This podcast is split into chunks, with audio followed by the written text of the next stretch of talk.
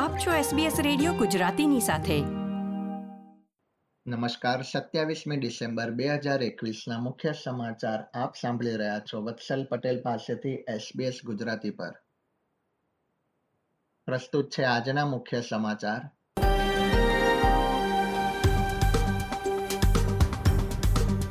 New south વેલ્સમાં Covid નાઇન્ટીનના Omicron પ્રકારના ચેપથી પ્રથમ મૃત્યુ નોંધાયું. રાજ્યમાં છ હજાર ત્રણસો ચોવીસ કેસ નોંધાયા. વેસ્ટર્ન ઓસ્ટ્રેલિયામાં ગરમ તાપમાનથી બે બુશફાયર સર્જાયા. અને ઓસ્ટ્રેલિયા તથા ઇંગ્લેન્ડ વચ્ચે રમાઈ રહેલી બોક્સિંગ ડે મેચમાં કોવિડ નાઇન્ટીનના કેસ નોંધાયા. ખેલાડીઓના ટેસ્ટ કરવામાં આવ્યા.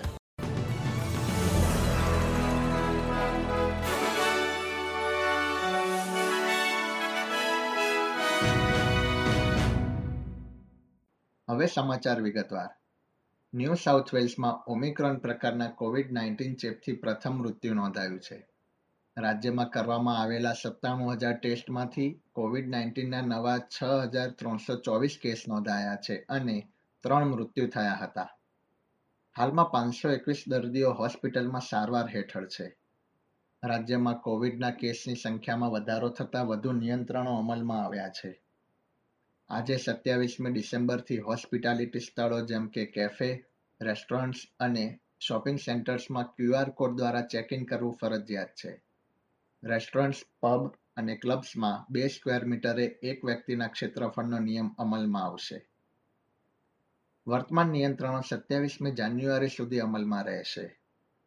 બીજી તરફ, વિક્ટોરિયામાં કોવિડ નાઇન્ટીનના એક હજાર નવસો નવ્વાણું કેસ નોંધાયા છે અને ત્રણ મૃત્યુ થયા છે. વિક્ટોરિયામાં હાલમાં ત્રણસો અડસઠ દર્દીઓ હોસ્પિટલમાં સારવાર હેઠળ છે, જ્યારે એંસી ઇન્ટેન્સિવ કેરમાં છે. ઓછા ટેસ્ટ તથા નેગેટિવ પરિણામ અંગે ખોટી માહિતી બાદ ઓસ્ટ્રેલિયામાં આગામી દિવસોમાં કોવિડ નાઇન્ટીનના ચેપ વધે તેવી શક્યતા છે. ક્વિન્સલેન્ડમાં કોવિડ નાઇન્ટીનના સાતસો ચોર્યાસી કેસ નોંધાયા છે. રાજ્યમાં હાલમાં સક્રિય કેસની સંખ્યા ત્રણ હજાર છસો એકવીસ સુધી પહોંચી ગઈ છે.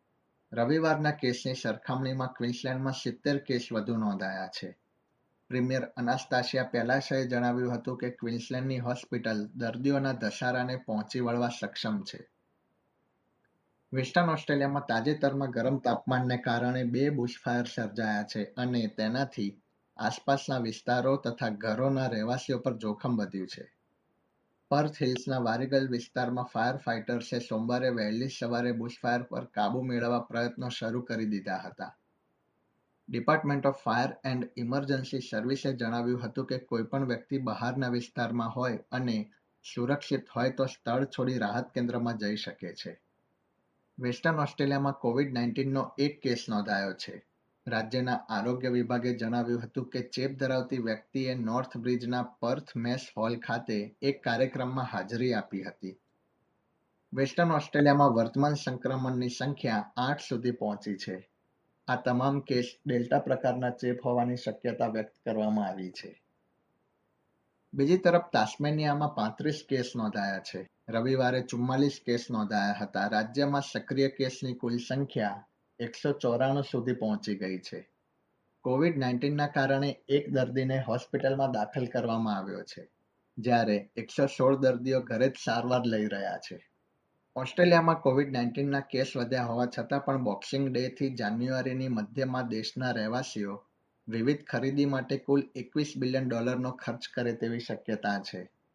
ઓસ્ટ્રેલિયન રિટેલર્સ એસોસિએશન દ્વારા આપવામાં આવેલા એક નિવેદન પ્રમાણે વર્ષ બે હજાર વીસની સરખામણીમાં તે બે પોઈન્ટ એક ટકા તથા વર્ષ બે હજાર ઓગણીસ કરતાં તે બાર પોઈન્ટ છ ટકા વધુ છે. રમતના સમાચારોમાં ઓસ્ટ્રેલિયા તથા ઇંગ્લેન્ડ વચ્ચે રમાઈ રહેલી બોક્સિંગ ડે ટેસ્ટ મેચમાં કોવિડ નાઇન્ટીન ચેપનું નિદાન થયું છે. ક્રિકેટ ઓસ્ટ્રેલિયા દ્વારા જારી કરવામાં આવેલા એક નિવેદનમાં જણાવાયું હતું કે ઇંગ્લેન્ડની ટીમના બે સપોર્ટ સ્ટાફ તથા પરિવારના બે સભ્યોને રેપિડ એન્ટીજન ટેસ્ટમાં ચેપનું નિદાન થયું છે. ઇંગ્લેન્ડની ટીમના ખેલાડીઓને ટીમની હોટલમાં જ રહેવા જણાવાયું હતું અને ત્યારબાદ સમગ્ર ટીમનો ટેસ્ટ કરવામાં આવ્યો હતો, જે નેગેટિવ આવ્યો હતો. સોમવારે બીજા દિવસની રમત નિર્ધારિત સમય કરતાં ત્રીસ મિનિટ મોડી શરૂ કરવામાં આવી હતી. એસબીએસ ગુજરાતી પર આ હતા સોમવાર સત્યાવીસમી ડિસેમ્બર બે હજાર એકવીસના બપોરે ચાર વાગ્યા સુધીના મુખ્ય સમાચાર. આ પ્રકારની વધુ માહિતી મેળવવા માંગો છો? અમને સાંભળી શકશો Apple podcast Google podcast Spotify કે જ્યાં પણ તમે તમારા પોડકાસ્ટ મેળવતા હોવ.